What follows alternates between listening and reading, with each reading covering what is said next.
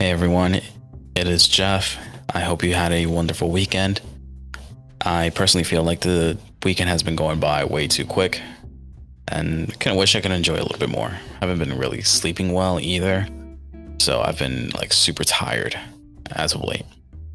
Either way, it is Monday morning, and it is the start of a brand new week.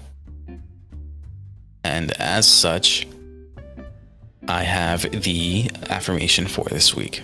It was actually sent to me by a friend of mine. And the affirmation is, if you ever feel like giving up, just remember you are someone's inspiration. So Cassandra, if you're listening, I appreciate uh, the, the affirmation that you sent. So with that, let's make this a great week. And we'll push through.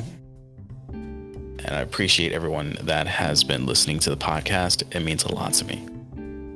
So with that, again, let's make this a great week. I love you guys. Proud of you. And let's get this money.